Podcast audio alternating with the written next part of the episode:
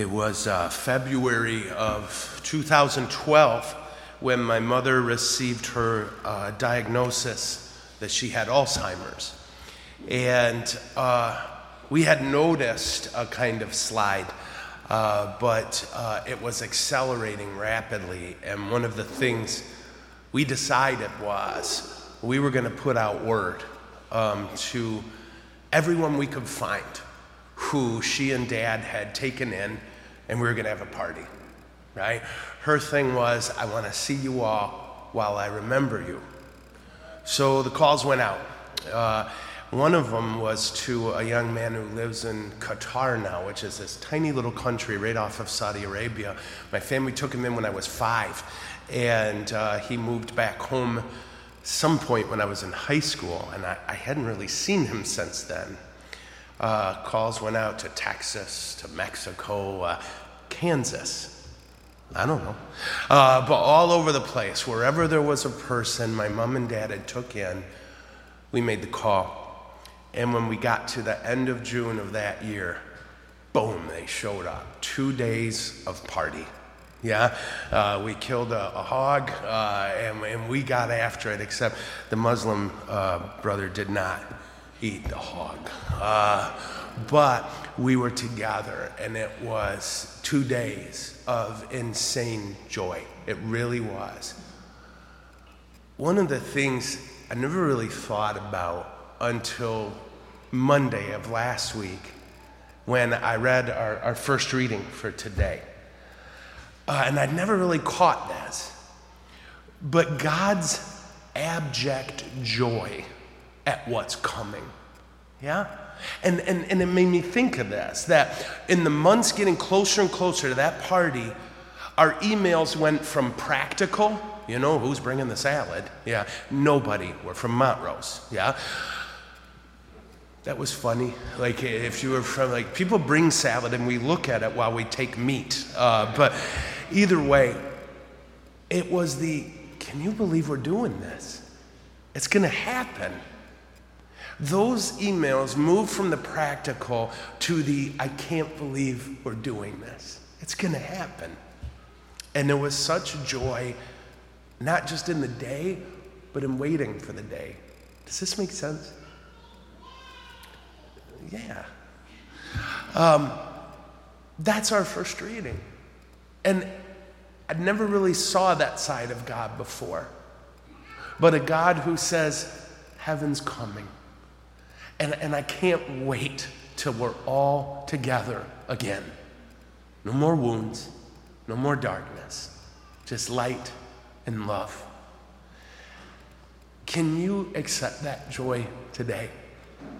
That there's nothing you want more than He wants you.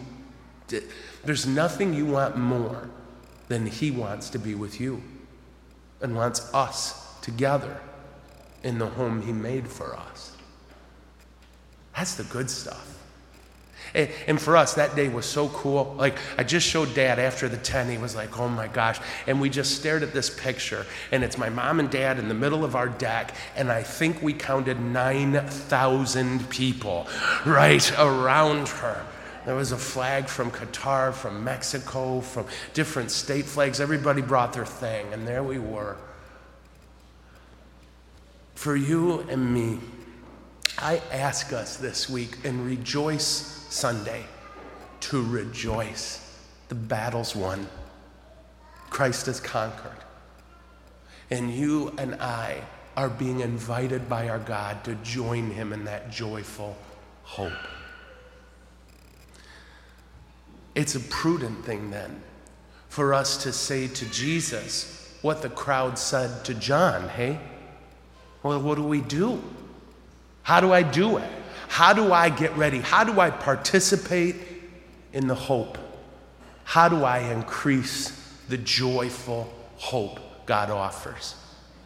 And I know I've said this a lot, and I'll say it more because I'm right. Yeah? The church is the only thing telling you to hope. It's ironic, she's also giving you a lot of reasons not to hope when we, see, but don't, let's not go there. Uh, but the church is the only institution, I would assume, in your life telling you to hope. People want you afraid or angry because then you're very easy to control. People want you and I busy. Yeah, the devil can't make us bad, so he makes us busy. And all of those things are diversion tactics, aren't they? They're means that suck the hope out of us because they lock our eyes on our circumstances instead of He who is Lord of our circumstances. So, how do we do it? How do we participate in this hope? Well, John the Baptist tells us three ways that, I mean, honestly, more than three, but look at the time, huh? Three ways I think Jesus wants us to participate in his joyful hope and to change our own hearts. Number one, we are generous. This is a requirement of the kingdom of God. That the first thing when they said, Well, what do we do? John says, If you've got two cloaks, you need to give one away because there's people without any cloaks. People of God, people who hope, people who want joy are generous. And the second thing is justice. We are people concerned with justice. And what does justice mean? Right? Because it's been so corrupted by people who want to use us. What does it mean to be just? The church gives us this great, simple definition. Justice means we give each person their due. We give each person their due. All right, so what does each person do? What are they owed? Well, he told us by his words and example, didn't he? St. Paul put it this way You have been purchased, and that was the price. So when you say, Well, what is my neighbor do? The person sitting next to me, right? What due they do? Well, he said you're due all of his blood and all of his breath. And who are we to tell God he's wrong? That you're not just sitting next to someone you know and love or sitting around people you might kind of know or know well. You are sitting with a child of God, someone for whom God said, I will die for you. And justice is when every person we meet gets that about us. That we don't judge by race, we don't judge by religion, we don't judge by appearance. We don't judge by opinions. Instead, there is a truth that trumps everything about people we talk to. They are children of God for whom He gave up His blood and breath. And to be just means to move and live and even breathe that way. That everyone who walks away from us gets their value. The third thing is honesty. Honesty. That people of joyful hope, we are generous, we are just, and we are honest.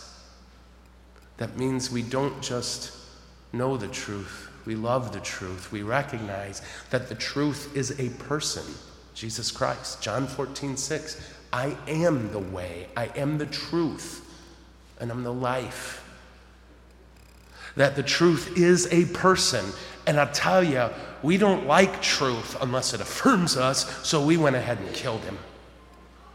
And we need to understand that the truth of Jesus, the truth in all things matters to us.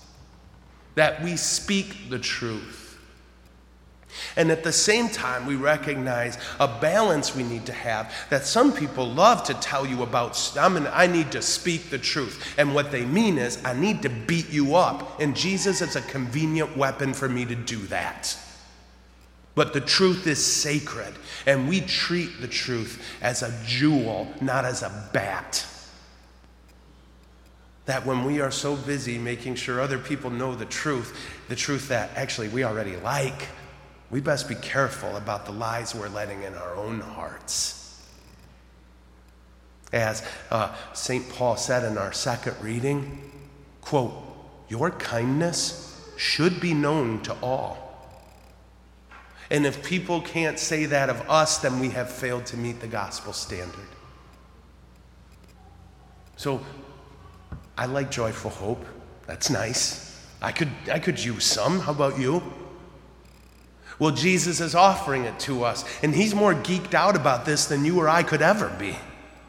And until that day, when we are all united in the kingdom of heaven, filled with His love and light, we will be generous. We will pour ourselves out for the poor and the vulnerable. We will be men and women of justice knowing that every human we come into contact with is a child of God, and we will be honest. We will treasure the truth as a precious and beautiful gift that will always, ultimately, set us free. That's how we hope. That's how we embrace that joy. And there's not another way. So may Jesus, in this week, in a special way, fill us with joyful hope and an abject conviction that He has won. And may we live that truth with generosity, with honesty, and with justice. Amen.